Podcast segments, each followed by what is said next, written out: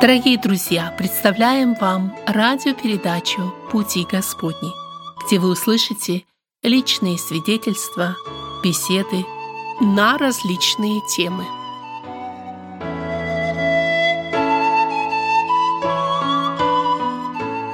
В эфире беседа в студии «Радио на пути». Постоянный ведущий этой передачи Вадим Гетман сердечно приветствует всех, кто настроил свои радиоприемники на нашу волну.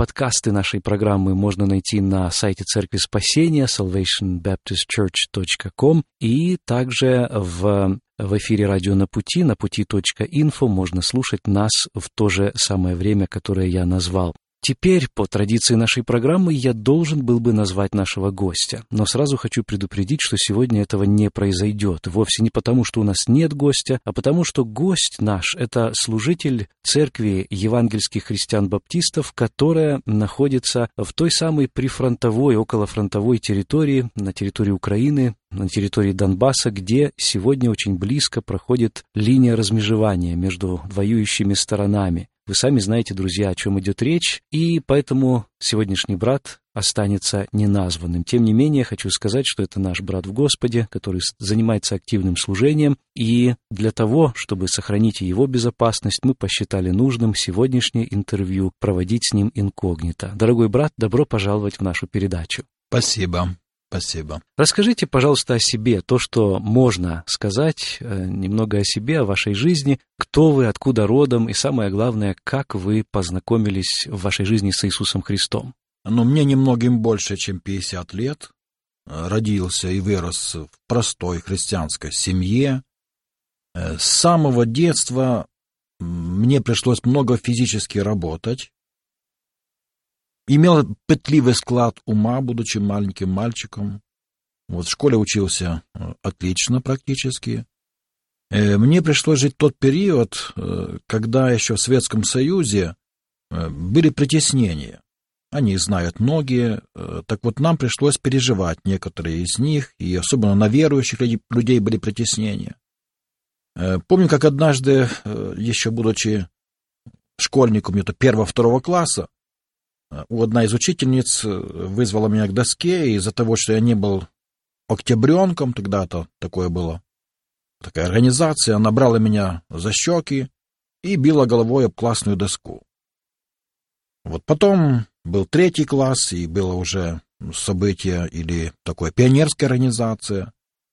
Нам насильно пытались надевать галстук э, пионерский, я протестовал, и тогда уже как-то по-взрослому я спрашивал, пионерская организация это добровольная или принудительная? Мне отвечали добровольная. Но я отвечал тогда, что я не хочу быть членом этой организации. Ну, за это получал, в принципе. Вот еще тогда в детстве я понял, что быть христианином нелегко. После окончил школу, после школы пошел учиться в технику, потом была служба в армии, на всех вот этих этапах жизненных э, как-то мне приходилось отстаивать свои убеждения, свое христианство. То есть я воспринимал христианство, насколько оно реально, э, потому что порой это были какие-то насмешки, могли какое-то непонимание со стороны ну, ровесников, сверстников, старших людей. Но трудности были не только внешние, как бы вот со стороны кого-то. Их было немало и внутренних трудностей, и это борьба с грехом, надо было бороться как-то. Вот я понимал, что такое грех, потому что вырастал в христианской семье. Сомнения всякие. А если Бог, а если есть, то как Он ведет себя, слышит ли Он меня. То есть вот такие как бы то внутренняя борьба. И это приводило меня к тому, что я хотел как-то Бога найти исследованием, то есть понять Его, как бы пощупать, найти, потому что ну, мы, нас учили в школе, что его нет. Это был период атеизма такого, ну, очень яркого. И мне хотелось э, как-то его, его найти. Поэтому в результате многих таких, э, ну, духовных, я бы сказал, поисков, путем проб и ошибок, я пришел к выводу, что являюсь грешником. И, может быть, грешником не столько потому, что наделал грехов много, а, а потому, что природа моя грешная. То есть я понимал, что я грешу, потому что я грешник и никак не могу справиться со своим состоянием. И теперь я уже не маленький мальчик, меня не бьют, там, меня не притесняют, но мне предстоит бороться за то, чтобы быть тем, кем я называюсь, христианином. Вот это, это было иногда очень больно, потому что э, ну, приходилось перебаривать себя самого, некоторые свои увлечения, может быть, какие-то страсти определенные. Вот идя таким путем, я посещал богослужения, я бывал на богослужениях. В раннем детстве посещал воскресную школу. Очень хорошие были преподаватели воскресной школы, добрые люди. Вы хороший, хорошая церковь. Я, мне как бы повезло, можно сказать, в этом смысле. Я вырастал и формировался в хорошем братском коллективе, христианском коллективе. Хотя, по сути, как бы еще тогда не был сам христианином. Вот в таком полном смысле слова. Ну, вот эти мои поиски как бы привели меня к тому, что я, я понял, что так нельзя дальше. Нужно что-то как-то вот радикально решать. И на одном из богослужений я вышел наперед.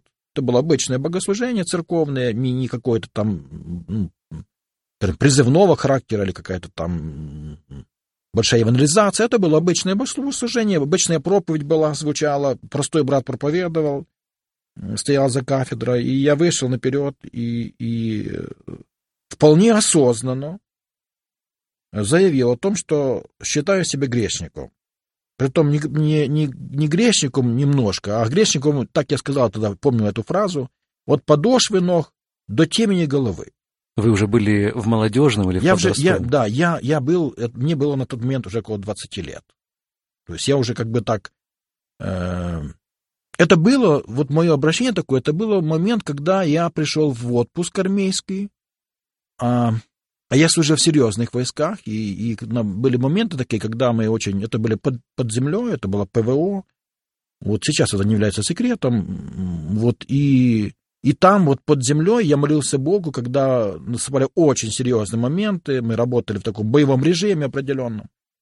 Вот, и некоторые мои офицеры, которые мои как бы начальники, они меня спрашивали, зная, что я верующий, будет ли война? Я говорю, я им ну, отвечал, насколько я понимал Писание, что война не будет, пока есть церковь на земле. И тут же себя ловил на мысли, а я еще не член церкви, может быть, церкви уже и нет на земле. Вот там под землей я вот глубоко как бы вот осознавал, что я, я как бы и с Богом, и не с Богом. Вот я знаю Боге, о Боге, но я не с Ним. То есть, с одной стороны, они видели в вас такого эксперта по духовным вопросам, не у кого было больше спросить, а с другой стороны, вы еще не ощущали, что имеете э, уверенность в своем собственном спасении? Абсолютно не. Я более того, я, я считал, что если сейчас Господь придет, я погиб навсегда. Хотя знал о Боге из детства, и, и были какие, какие-то порывы юности прекрасной, вот э, молодости или, или, или отрочества, да, но, но вот эти вот офицеры, и они были достаточно такие мыслящие люди, мы с ними много говорили о Боге, много говорили. И я вначале не понимал, почему я попал в регулярные войска, почему я попал в секретные войска. Вот. Но оказалось, там никогда не были, ну, скажем, ребята, такие солдат, как я. И мне приходилось очень много говорить им о Господе, и я не буду просто сегодня нет, нет, нет тот формат, когда рассказывать, сколько и как это было. Но, тем не менее, эти офицеры, как бы я им говорил о Господе, я понимал, что, что им нужен Бог. И как мог, так и говорил. Хотя сам на тот момент еще не был ни членом церкви, ни спасенным человеком.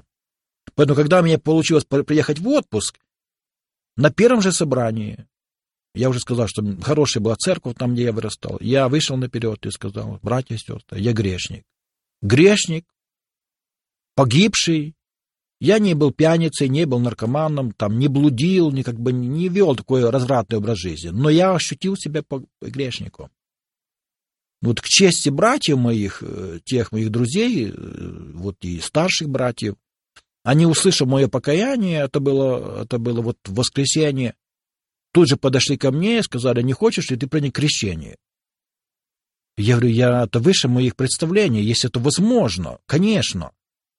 Почему нет? И я в воскресенье покаялся, в среду меня покрестили.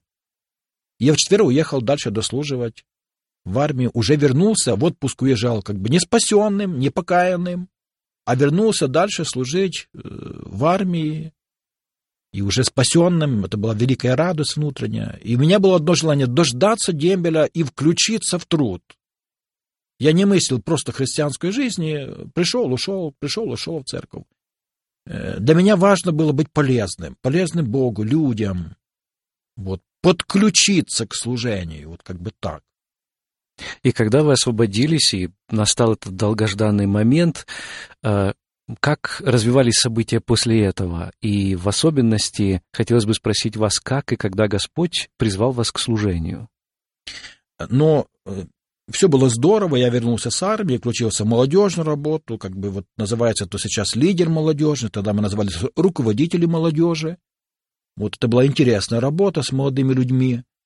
Но вот э, когда я думаю о моем первом таком осмысленном обращении к Богу э, касательно служения, это был интересный фрагмент. Я думаю, мне это было где-то лет 14, и мы были на одном из кладбищ. На кладбище на этом был похоронен один пресвитер, который был замучен в тюрьме, как христианин. И я помню, я был с, с, а, одним из моих друзей, мы стояли у могилы этого пресвитера, и как-то вот тогда я помолился Богу, Господи, если, если в будущем когда-нибудь ты посчитаешь нужным меня призвать к служению, чтобы заменить тех братьев, которые ушли, я буду готов. Вот я четко помню эту молитву, мы стояли как бы вот у холмика этого могильного, я смотрел на, на памятник э, этого уже ушедшего вечность брата, подвижника, мученика. Вот и там вот такая как бы вот с моих уст э, сорвалась молитва или вот произнеслась молитва. Хотя потом были годы, потом была учеба, школа, техникум, увлечение спортом. Но вот, вот когда я подошел уже, принял крещение, подошел как бы вот осознанно к служению, я вспомнил эту молитву. Вот. И практически вот э, ну, после моего включения в такую христианскую жизнь, церковную жизнь, ну, основным приоритетом было служение. Всегда. И молодежи, и там, где братья считали нужным подключать меня в служение, я, я смиренно. Один из принципов, который был как бы вот в нашем служении тогда, или когда я хотел понять, мое ли это место, вот проповедовать там или... То один из братьев, хороших моих наставников, мне говорил так, что вот э, в церкви много работы берись за самую простую, невидимую, незначущую и самое хорошее, самое лучшее ее выполняй. А Господь смотрит на это, и братья смотрят, и потом будут тебе поручать еще другую, еще другую. И я старался самую простую работу. Надо подмести, подметал, надо под, поднести кому-то какую-то носил, надо перекопать, перекапывал. То есть это не было стремлением какой-то там иерархии, просто любил Господа и служил. Вот и все. Это хороший совет для любого, кто сегодня тоже э, задумывается над своим призванием в церкви и думает о том, какое же место вот Господь для него уготовал. Начни с простого, посмотри, какие есть нужды, и постарайся ответить на них. Э, давайте перейдем непосредственно к сегодняшнему нашему основному вопросу беседы. Я хочу поговорить с вами как э, с одной стороны, э, как с человеком, который живет вот в этой самой прифронтовой зоне, и как со служителем Господним, который имеет общение со Христом. Вот тот, кто имеет общение со Христом, как-то получает от него э, видение, откровение, читает Слово. Хочу вас спросить о том, вот эти события, которые сегодня происходят на Донбассе, они стали для вас неожиданностью или же вы где-то предчувствовали, что нечто подобное может произойти? Спасибо. Но я не обладая даром пророчества, как бы так, да, э, сказать, что я все, мы все видели так, как идет, это будет, наверное, не совсем правильно. Мы действительно, я и ряд моих коллег, которые наблюдали за событиями вот в Украине и в политической жизни, как бы в народе в целом, и в церквах, мы где-то вот ощущали какое-то, ну, то, что что-то что-то грядет, какие-то большие перемены. Э, мы накануне каких-то больших событий, но чтобы вот представить развитие, вот сценарий, нет. Мы не, не могли представить такого, вот, что так оно будет идти, поэтому я не мог предположить. Тогда, когда это все произошло, как верующие отреагировали на эти события, на конфликт и на войну. Я знаю тех, которые говорили, это испытание Божье. Я знаю тех, которые, с другой стороны, говорили, это Божье наказание для нас, для Украины, возможно, и назвали те причины, по которым они считают, что это наказание. Как вы смотрите с теми, с кем вы имеете общение на основе Слова Божьего и того духовного видения, которое Господь вам дает? Что, что это, как это можно расценить? Что Бог через это хочет сказать? Ну, я не могу говорить как бы от лица всех э, церквей или, или верующих. Вот то, что я в кругу моих э, ну, как бы коллег, единомышленников в церкви Божией, там, где я нахожусь, я могу вот как бы вот эту часть больше непонятно. Я думаю, что и то имеет, и, и другое имеет место. И испытание, и, и наказание. Потому что, ну, сказать, что не за что не было причин. Ну, я вспоминаю одно из первых таких очень очень трогательных братских собраний, когда мы собрались кругом служителей после некоторого перерыва из-за военных действий, мы не могли встречаться. И приехали братья, которые живут как бы по ту сторону, которые подконтрольны ополчению. И братья приехали с прифронтовой зоны. Мы собрались в одном таком хорошем общении. И я был тронут тем, что все мы начали, ну, как бы, во-первых, мы обрадованы были, увидев друг друга. А потом один из братьев встал и говорит, братья, нам стоит начать покаяние. Вот мы, служителя, собрались. Первая молитва, молитва наша была, это была молитва покаяния пред Богом. И мы просто куда ни, куда ни глянули, куда ни посмотрели, в какую-то область жизни, мы видели необходимость покаяния в этой области. Не просто покаяние взагали, вообще. Часто люди каются, э, если ты, Господи, знаешь, что я сделал, там, или не знаешь, а покаяние требует конкретики. И, и вот, вот на этом братском я увидел в братьях моих, коллег, служителей конкретную... Э, мы говорили, Господи, прости за неправду, которую мы, может быть, где-то делали. Прости за, за, за многие вещи, называли конкретно. Я не буду сегодня перечислять всех. Но это было очень трогательно. Я не помню таких братских ну, крепких вот таких объятий, и потом после этой молитвы мы плакали, мы рыдали, молились, и, и как бы вновь э, смотрели в глаза друг другу, то есть выставили какие-то планы, уже с, выходя из, или исходя из вот покаянной молитвы. Поэтому первым нашим таким как бы стартовым вот было общение, общение покаяния. Вот. Поэтому я думаю, что имеет место э, и то, и другое, и наказание, и испытание. Понимаете, в этих вот в этих событиях ну, раскрывается лучшее качество служителей, людей, и худшие тоже. Показывается, вот, что есть в человеке да, по-настоящему, да? Да. Вот чем ты живешь, чем ты жил. А, Поэтому сказать, что, что ну, русская поговорка говорит, нет худа без добра. То есть, с одной стороны, конечно, это плохо. Война это, это ужасно плохо но все-таки мы должны как-то э, смотреть немножко как бы глазами Бога на все. И вот когда мы так смотрим, то у нас есть повод и благодарить Господа, и просить Господа, и, и вдохновляться Господом на какие-то новые подвиги. Не могли бы вы описать вашу жизнь до войны? Вот чем вы занимались, как ваш день проходил, может быть, чем в основном вы э, были заняты, и то, как война ее изменила? Как она э, коснулась лично вашей жизни? Ну, внешне, как бы, может быть, не настолько сильно что-то поменялось, потому что собрания, богослужения, встречи, насыщенная церковная жизнь, думаю, братья, служителя и многие верующие, которые э, ну, находятся в церквах, где хорошие служителя, братья, они знают, как, как, как идет жизнь, и здесь Практически каждый день мы, мы делали что-то во имя Господа, посещали на дому, богослужения, разборы Божьего Слова, э, какие-то встречи в плане евангелизации, проекты различные. Ну, такая вот жизнь размеренная, насыщенная. Но вот э, интересно было то, что, что поменялось, вот когда постучала война к нам. Мы, мы сделали ревизию своих ценностей. То есть э, как бы вот посмотрели вот это вот э, христианская суета в каком-то смысле. Эм, она для Бога. Мы, мы, мы устраивали жизнь как бы себе. Вот в церкви все здорово, хорошая атмосфера, чудесные люди, есть покаяние, пусть и небольшие, есть какой-то рост, мы довольны. Ну вот э, от, э, это, эти события раскрыли нам или побудили нас сделать ревизию своим ценностям. Что ценное? Мы немножко как бы там заботились о материальных каких-то вещах. В один момент все может рухнуть. Упал снаряд, все разрушило. Ты покопил деньги, строил, планы какие-то материальные. Все, пришла война. Некоторые люди ну, прибегали, при, выходили вот с зоны оттуда. Я как-то возвращался с братского собрания. Хорошее братское собрание, внутри, внутри церковное. Подхожу к вокзалу. На вокзале сидит женщина с ребенком. Она сбежала, переехала. Вот то, что было в сумке, вот все. Остался дом, квартира где-то там, вот по ту сторону.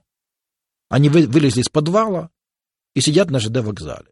Мы их взяли, я взял их домой к себе. Неверующая совершенно молодая женщина с ребеночком. Вот она жила в нас дома, она видела нашу жизнь. Мы ходили на богослужение, мы вместе молились Господу дома. То есть э, вот эти обстоятельства ну, помогли сделать какую-то ревизию ценностям своим. Так вот, э, ну, изменилось, или вот то, что в жизни основное, я бы сказал. Э, ведь у вас тоже есть возможность, может быть, и друзья ваши, имея братские связи, предлагали вам переселиться куда-то, где безопасней. Вы думали об этом? Да. Да, и дети мои, и друзья, я могу спокойно жить где-то в другом месте, и не раз мы об этом проговариваем, но я никогда не искал легких. Я, я не герой, прежде всего я хочу четко, чтобы знали все мои друзья, и кто слушает, и кто видит меня, знает меня, я не герой. Вот э, поэтому говорю это не с, не с пафосом, а вот то, что в сердце у меня. Я буду там, где есть церковь, и буду там до тех пор, пока будет в этом необходимость и возможность. Там церковь, там мои братья и сестры, которые, которые э, свидетель, свидетелем которых, э, покаяние которых я был. То есть они, они вот приходили в церковь, они начинали путь. Где-то, может быть, для них был я в каком-то степени примером. И сейчас еще я не вижу время, что, что пришло то время, когда я могу там покинуть или уехать. Я должен быть там, там, где мои братья и сестры. Повторяю, вся слава Богу, не нам, не нам, но, но тем не менее, э, не от количества людей зависит необходимость пребывания. Даже если был бы один грешник или святой, например, э, и он, и он нуждался бы, и это было бы возможно и полезно, надо быть там, где грешник есть, где святой есть. Поэтому я пока остаюсь в этой зоне. Я не говорю, что я вообще никогда не уеду. Э, обстоятельства меняются очень сильно, очень быстро могут меняться, потому что есть некоторые опасности определенные. О них мы не можем в эфире говорить. Но, тем не менее, я пока там нахожусь. И туда вернусь, и там буду. Буду с этими людьми находиться. Буду помогать, сколько смогу. Как ваша семья реагирует на происшедшие события? Эм, у вас шестеро детей, кажется, да? Да. да как они, э, все ли нормально в их учебе, в психологическом состоянии? Ну, у меня очень хорошая семья, я, я 33 года как женат, чудесная у меня жена, я очень благодарен Господу. Вместе прошли мы с ней путь этот, и это хороший тыл. Как бы в этом смысле мне Бог благословил очень. Вот, наши дети очень хорошие. Ну, постоянно говорят, папа, уезжай. Ну, они меня любят, просто не потому, что они не любят церковь или Бога, они любят Бога, церковь, ну, как бы они хотят, чтобы я, похоже, жил еще, ну, ну у Бога в моей жизни. Я как-то попал под обстрел с дочерью. Мы ехали в машине, и как раз начался обстрел, градами стреляли. И мы с ней попали в обстрел, так сказать, принимали боевое крещение. Ну, это... Ну, я вот себе немножко представляю, что это такое, но простите меня, я признаюсь, прямо, наверное, только по фильмам и по слухам каким-то. А что это такое? Вот как, как вы себя чувствовали? Что при этом происходит, когда человек под обстрелом? Ты слышишь звук приближающегося снаряда, вот какой-то вой. Вот, вот как это все?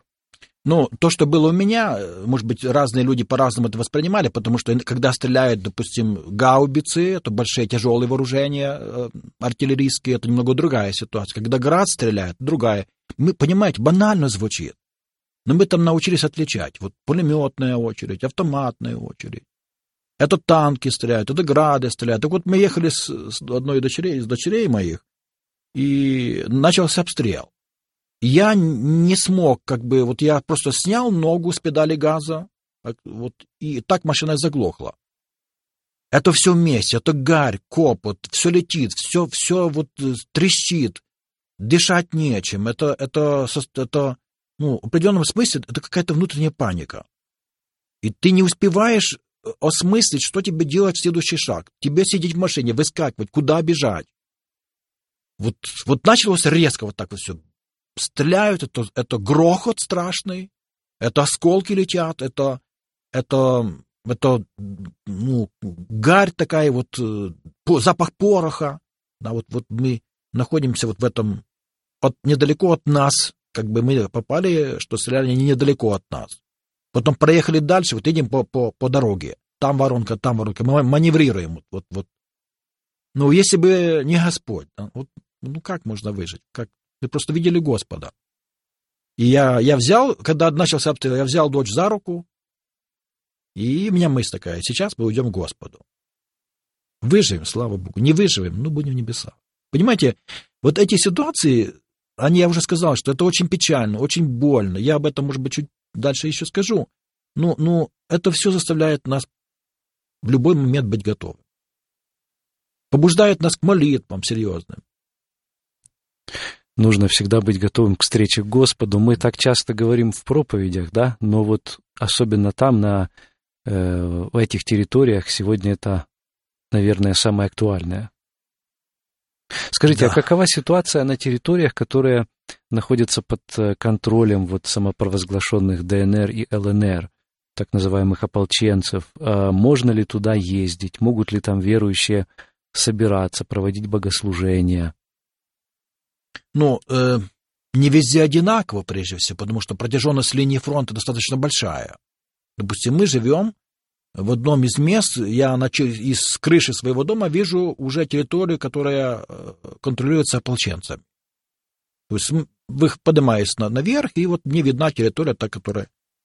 Э, это очень, очень рядом, очень близко, но не везде одинаковые. Иногда это очень, очень ну, серьезно подвергается обстрелу и, или, или большим таким, скажем, трудностям. И в эти, из этих территорий достаточно много верующих выехали.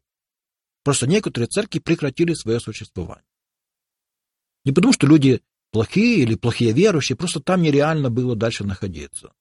И я ни в коем случае никого, ни одного человека, независимо, просто член церкви это или служитель, не осуждаю, которые в силу обстоятельств вынуждены были покинуть вот это место, где они жили, может быть, оставили дома, квартиры поставляли свои там, нажитые, э, ну, добро, скажем так, да, уехали. Поэтому, ну, не везде одинаково. Вот, э, но многое зависело от, от пресвитера, от, от служителей, скажем так, не только от пресвитера, а от служителей. Где братья были более как бы так твердые или, ну, более такие, то ли смелые, то ли просто правильно себя вот позиционировали, вели и в церкви обладали авторитетом, там немножко лучше. Где братья ну, не, не совсем ориентировались или вели себя, может быть, не, неуверенно, это передавалось на братьев-сестер. Вот это не просто они говорили, что я не знаю, как бы вот, а даже без слова это было понятно. Вот перед, перед вами стоит Божий человек. Он знает дефицит сейчас на Донбассе, дефицит людей тех, которые не просто проповеди говорят, они, а, а, а тех, которые могут сказать, я знаю, как жить дальше. Вот сегодня этих людей очень... То есть эти люди могут сказать, вот сюда нужно идти, и люди пойдут за ними. Потому что, ну, такая ситуация очень непростая. Но этих людей, вот, которые были беспокойны, не, не, не дерзкие, а вот в Боге уверенные, понимали ситуацию и говорили, вот, братья, стойте вот так. В эти люди, ну, в дефиците. Э, Твердость духа необходима и уверенность в Господе для этого. То есть Господь допустил такую своеобразную проверку для того, чтобы показать, ну... Вы знаете, я, я прошу прощения, вот один фрагмент мне очень хотелось бы, как бы, потому что это было, это было уникальное. Да, да, пожалуйста. Вот э, не так давно меня пригласили поучаствовать в рукоположении одного пастора. Это было на территории, которая подконтрольна ополчению.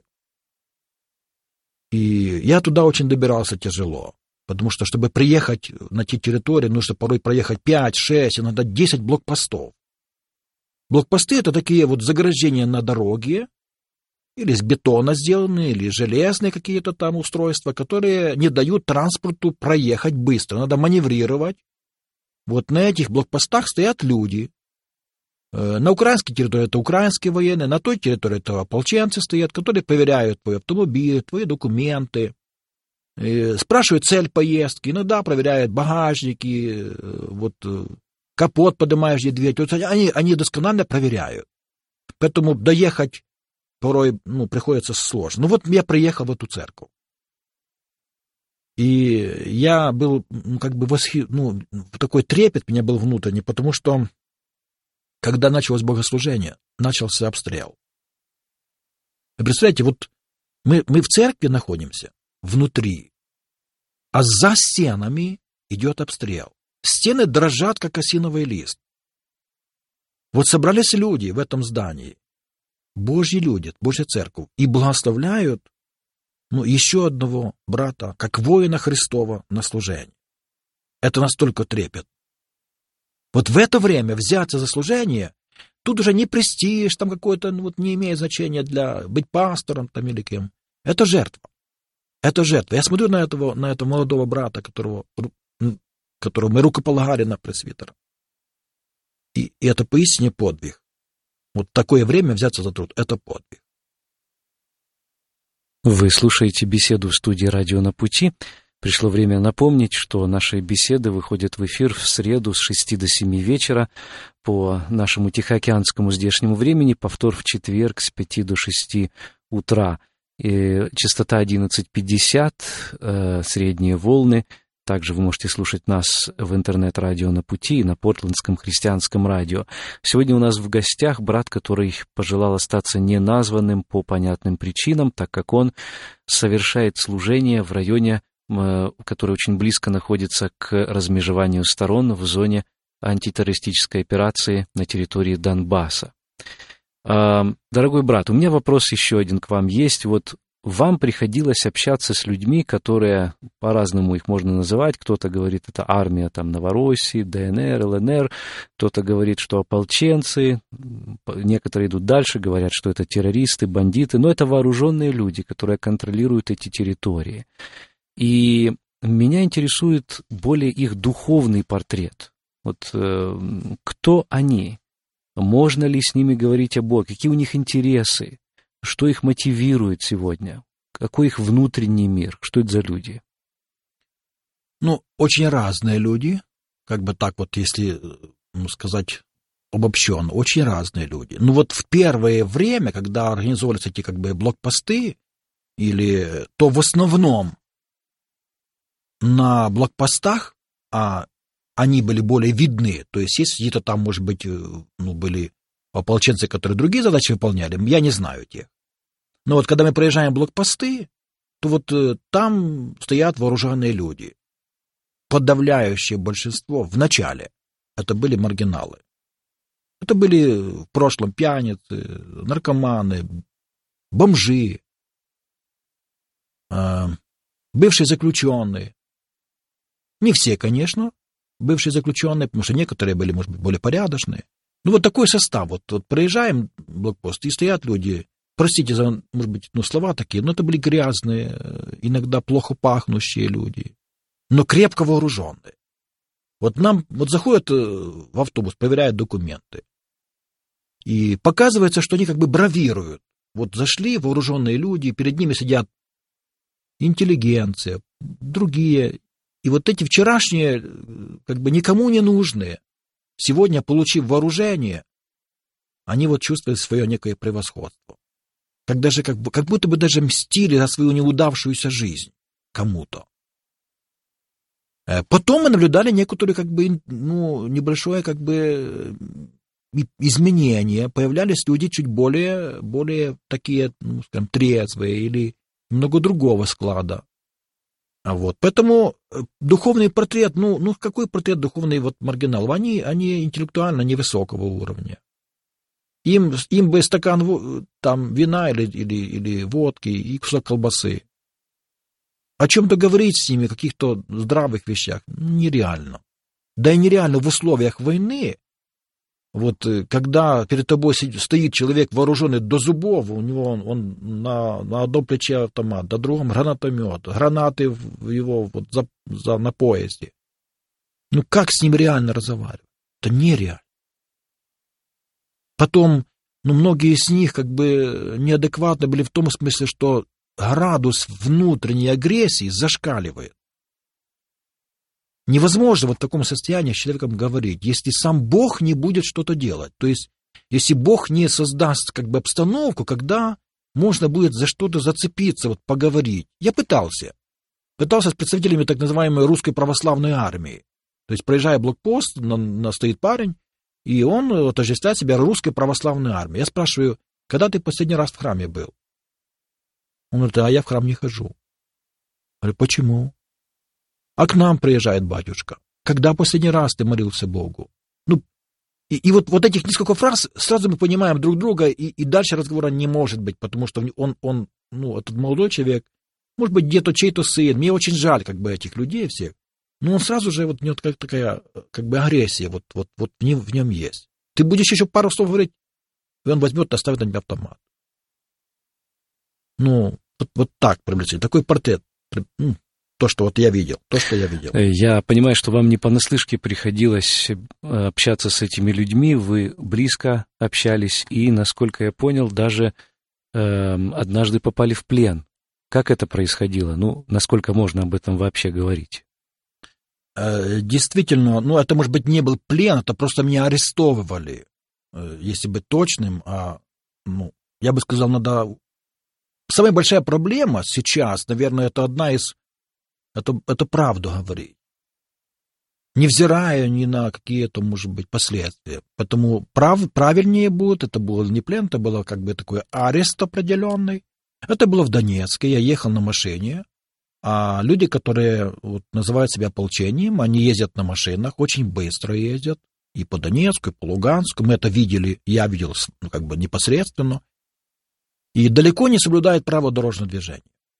Они могут поехать по перекрестку на красный свет, э, если видят, что не пропускают, могут начать стрелять вверх, и поэтому водители разбегаются кто куда, пытаются пропускать, чтобы не иметь проблем, потому что это ну, достаточно сложно. Вот они включают такую мигалка, то есть аварийку, и аварийка вот э, мигает эти огоньки, и кто увидел, надо прятаться куда. И так получилось, что со мной ехал один из ополченцев. Я не заметил, потому что было закругление дороги, и он, когда я уже увидел его, было поздно. Он меня обогнал, подрезал, остановил, выскочил с автоматом, направил на меня автомат. Вот, и говорит, э, ну, вы будете месяц или там сколько мы определим в подвале в СБУ в Донецком находиться, потому что вы, вы, вы нарушили. Что нарушил? Вы не пропустили. Но я не обязан по правилам пропускать. Есть правила дорожного движения, можно обогнать. Но это далеко не, невозможно об этом говорить, потому что ну, с человеком, который вооружен до зубов, и ты, ты здесь никто. Ты просто вот должен следовать тому, что говорят. И меня забрали. Я упускаю детали, привезли меня в СБУ туда, мы заехали на территорию СБУ, меня высадили с машины, сели двое вот как бы в мою машину, один за руля, другой как бы с, с, со, со стороны двери пассажирской. Я был между ними. Это молодые ребята, было лет, может быть, по 35, ну, чуть больше 30, так мне показывалось. Вот и мы сидим. Конечно, когда меня остановил этот, этот, этот ополченец, и я понял, что меня может ждать, я, конечно, помолился Богу, потому что э, непонятно, что было бы дальше. Я позвонил сразу детям своим, чтобы они знали, где я, то есть чтобы они имели представление, они они позвонили моим друзьям, братьям, служителям, они позвонили своим друзьям, они выставили в интернет как бы вот э, информацию сразу же. И многие-многие люди начали молиться Богу. Потому что оттуда выйти, ну, очень сложно, почти нереально. И когда вот мы, я ехал вот к этому месту, где там расположено СБУ, э, ну, бывший, бывший СБУ, вот когда потом подсели ко мне эти два молодых человека, вооруженные, вот в них в руках гранаты, гранатометы за плечами, автоматы, это серьезно вооруженные люди. И вот, вот здесь очень важный момент. Я, я думаю, что это просто вот как Писание написано. Не заботьтесь, о чем вам говорить. Потому что в момент, когда вы пойдете, вот предправитель, вам будет дано. И вот наступает такая, такая интересная ситуация. Я вот сижу и в душе молюсь. Вот что я могу сказать, что я могу сделать сейчас? И мне Бог дает мысль в разум. Включи музыку. И я поворачиваюсь к этим ребятам, ребят, им, ребята, а можно я включу музыку? Они говорят, можно. А у меня в машине магнитофон. В магнитофоне диск, христианские песни, хорошие, где четко звучат слова. Не просто музыка какая-то, так, вот, а хорошие христианские песни. Например, «Долго в сумраке скитался, на путях греховных я, в жизни разочаровался, мир обманывал меня». Я включаю этот диск, и мы сидим и полчаса слушаем песни. В душе ликую, понимая, что Бог начал дело свое. Вдруг один из них выходит с машины, пошел куда-то походил, а потом приходит говорит, вам повезло, вас отпустят. И я понял, что пришло мое время. Я им говорю, ребята, это уже не вы решаете. Мой вопрос у Бога. Теперь уже Бог, если надо быть здесь, буду здесь. Сколько, сколько надо. Теперь как бы вот э, я во власти, я помолился Богу, им говорю, и теперь отдал вопрос Богу. Я не достоин этих вот как бы притеснений или того, чтобы меня арестовали. Но если Бог посчитает нужно, буду ровно столько, сколько я как бы пошел немножко в наступление на них. Потому что до этого с ними разговаривать было бесполезно. Вот. Ну, меня потом в итоге отпустили. Я не буду дольше рассказывать как бы эту всю историю. Но вот момент, который для меня очень важный, я многим музыкантам, певцам, которые поют хорошие песни, со смыслом. Вот, вот в этом случае Бог просто дал мне на разум эту мысль, и, и, и я увидел Господа в этой ситуации.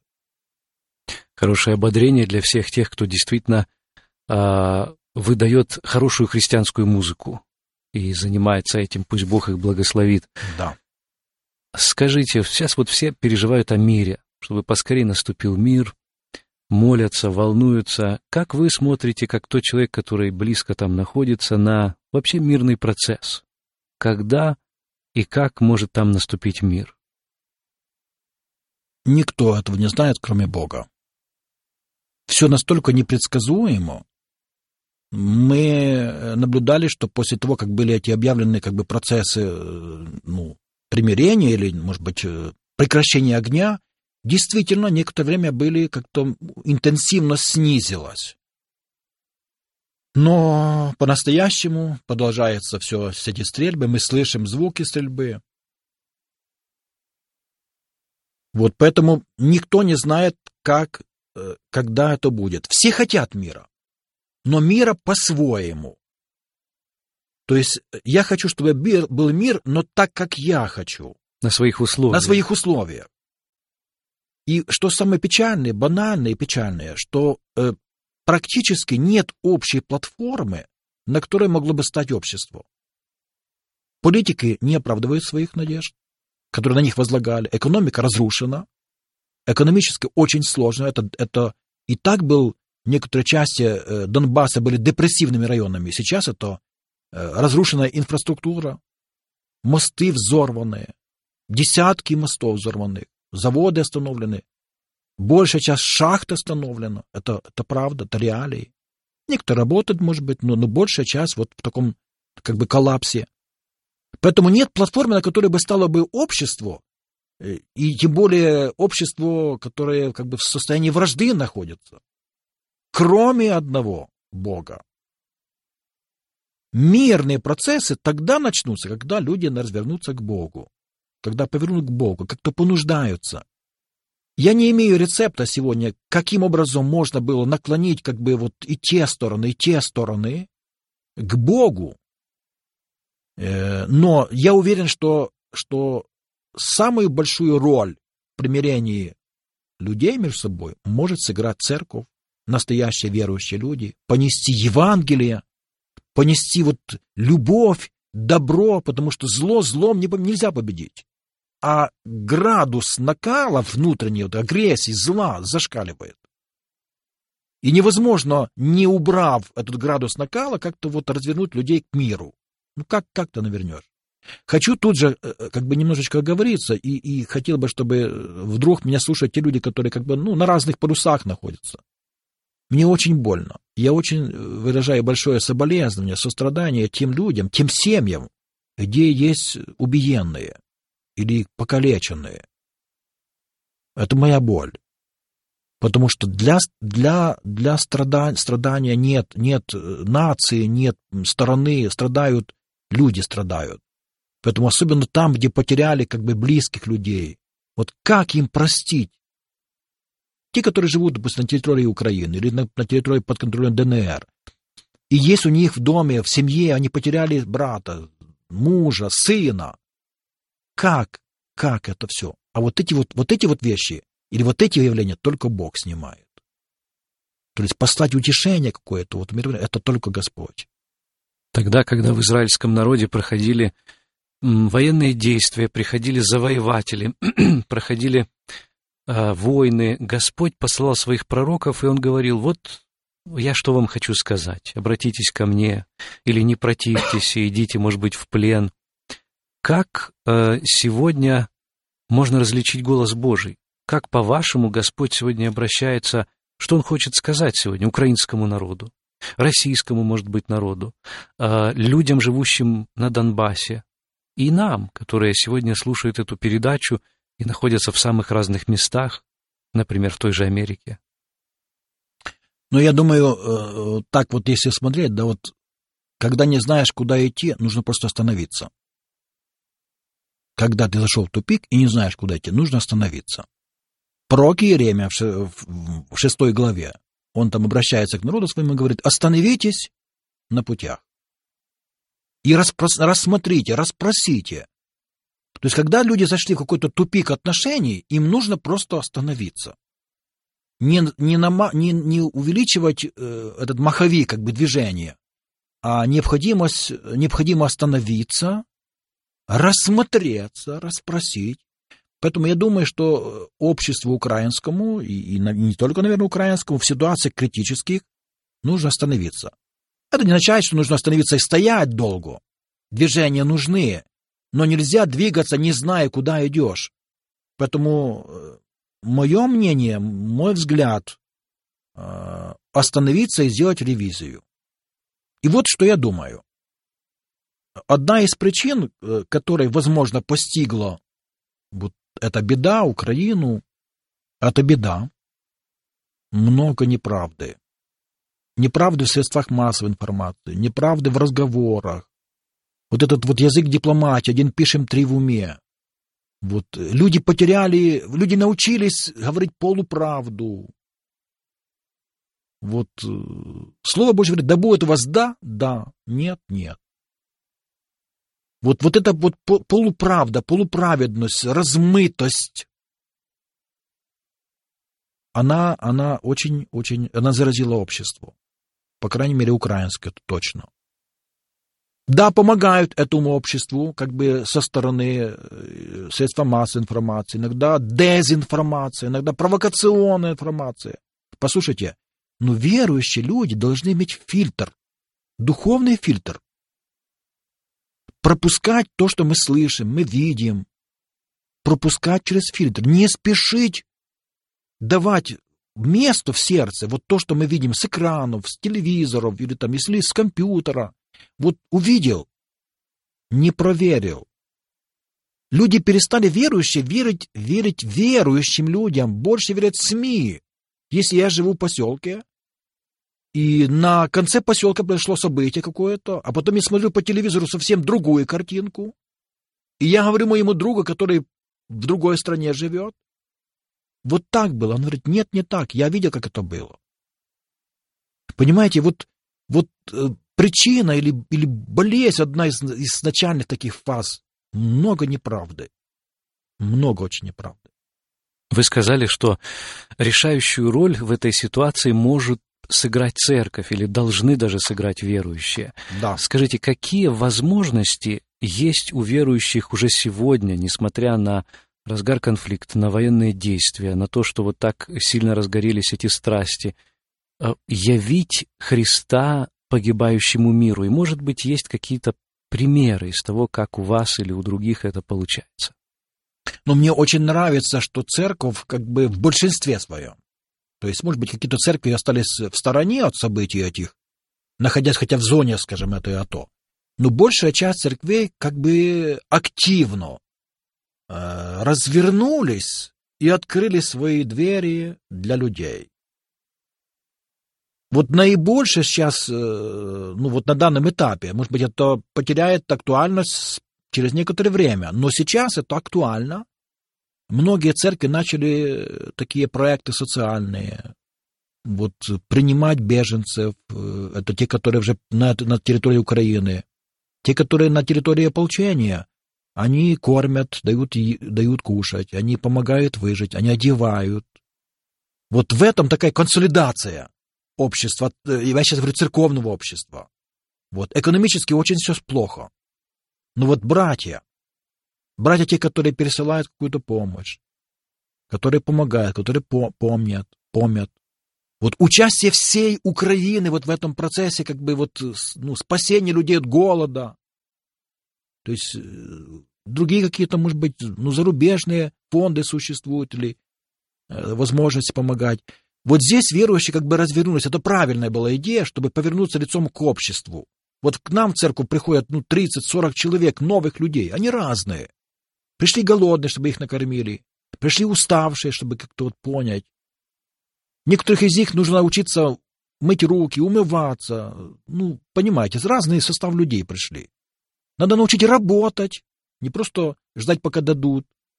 А, а, а вот, вот эта задача уже как бы церквей, не, не только накормить, но и объяснить, но и показать, ну как бы вот развернуть людей. Это очень интересная, благословенная работа, я бы сказал, вот на этом этапе. Не знаю, как вас, но меня тогда, когда гляжу на сложившееся положение, иногда одолевает мысль о безысходности. Кажется, сколько все это еще продлится, и плюс, ну что ты, казалось бы, можешь в этом плане сделать? Вот что нам Господь говорит в своем слове тогда, когда нас одолевают такие чувства? Э, я хотел бы немножечко с другой стороны посмотреть. Вот я оптимист. Э, не знаю, это характер мой или это как бы это стиль моей жизни, я оптимист. И когда мы сидим, сидели с женой вдвоем, у нас была возможность помочь людям. Мы сели на машину, повезли в Луганск, повезли в Луганск, оккупированный Луганск, повезли помощь нагрузили сахара, картошки, крупы. Приезжаю в церковь, оставленная, пресвитера нет. Люди сошлись. Я захожу в братскую перед богослужением, а братья говорят, последнее собрание сегодня. Жить не за что, платить нечем, кушать нечего, мы закрываем дом молитвы. И вот я захожу в этот момент к ним и говорю, братья, не закрывайтесь, не закрывайтесь. Я привез еды, я привез немножко денег вам, Ободритесь, надо жить дальше. Но мы-то ехали туда, по нас попали под обстрел с женой. Мы едем, а зад машины нагружены, но ее подкидывает. Я подумал, что что-то поломалось в машине. Выхожу, заглядываю под низ, а другая машина едет, приостанавливает. Текайте, стреляют. Это волна эта вот под, под, под, подбрасывает. И мы еле успели уехать с этой территории, как вот это по, по Бахмутке, вот кто, может быть, понимает, слышит. Мы ехали по этой э, как бы трассе.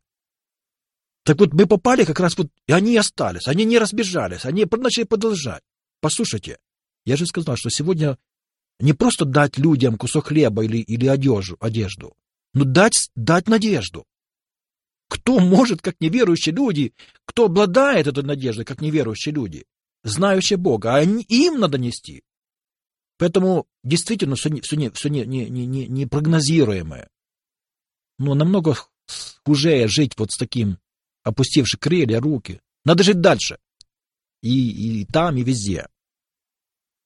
Мой последний вопрос сегодня касается того, а, как происходит сегодняшняя молитвенная жизнь и у вас, и у других верующих, которые попадают в эту ситуацию. Господь э, когда-то ответил на вопрос учеников, они пришли к нему и спросили, «Господи, научи нас молиться». Он подарил им молитву Господню. А вот как молиться именно в таких обстоятельствах? Может быть, есть какие-то места Писания, которые вы э, сами для себя употребляете или дарите верующим людям для ободрения, для того, чтобы было у них вдохновение, какие псалмы, молитвы особо дороги вам и, добавлю, жителям Донбасса сейчас? Ну, вы знаете, может быть, я покажусь немножко как бы банально моей, моей. Я, мы перестали молиться Богу. Мы начали с Богом разговаривать больше. Иногда сухая молитва, произнесенная, она теряется, она, мы при, привыкли просто произнести «Господи, благослови». Нет, нет глубокого, нет понимания Бога, нет ощущения Бога вот в своей жизни. Поэтому я хотел, я, я так говорю друзьям своим, я так живу. Я разговариваю с Богом, когда еду в машине, когда стою за кафедрой, когда общаюсь с моими близкими. Друзья, говорите с Богом. Говори, Господи, Ты, и мы говорим Тебе.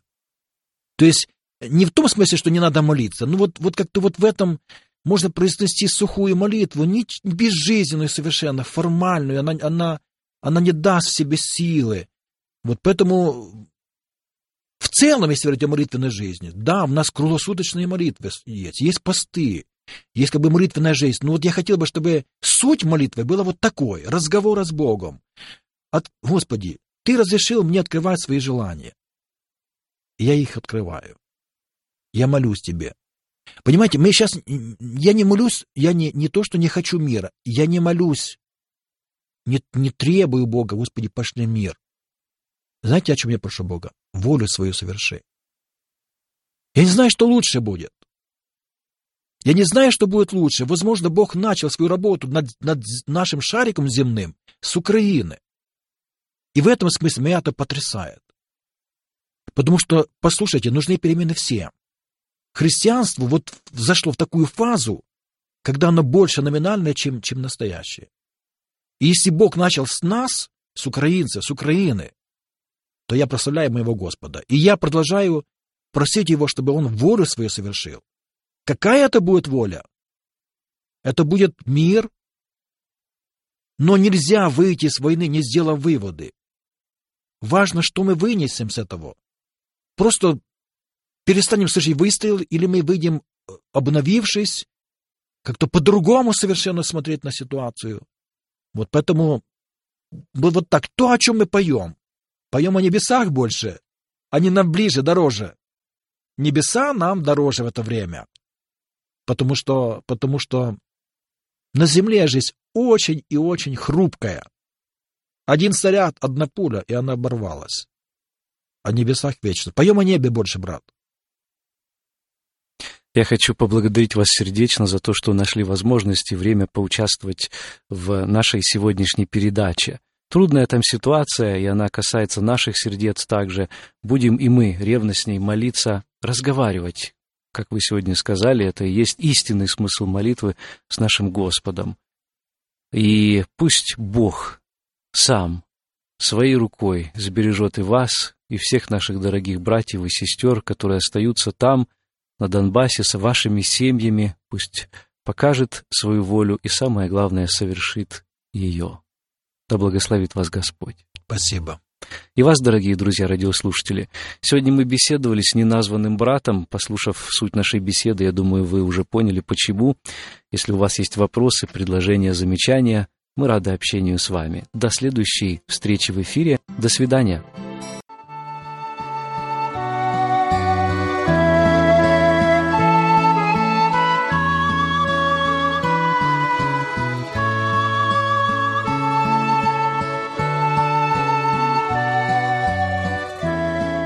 Беседу вы найдете на сайте salvationbaptistchurch.com.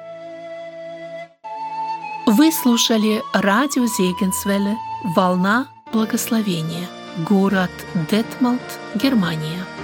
Слушать радио, познавать Бога.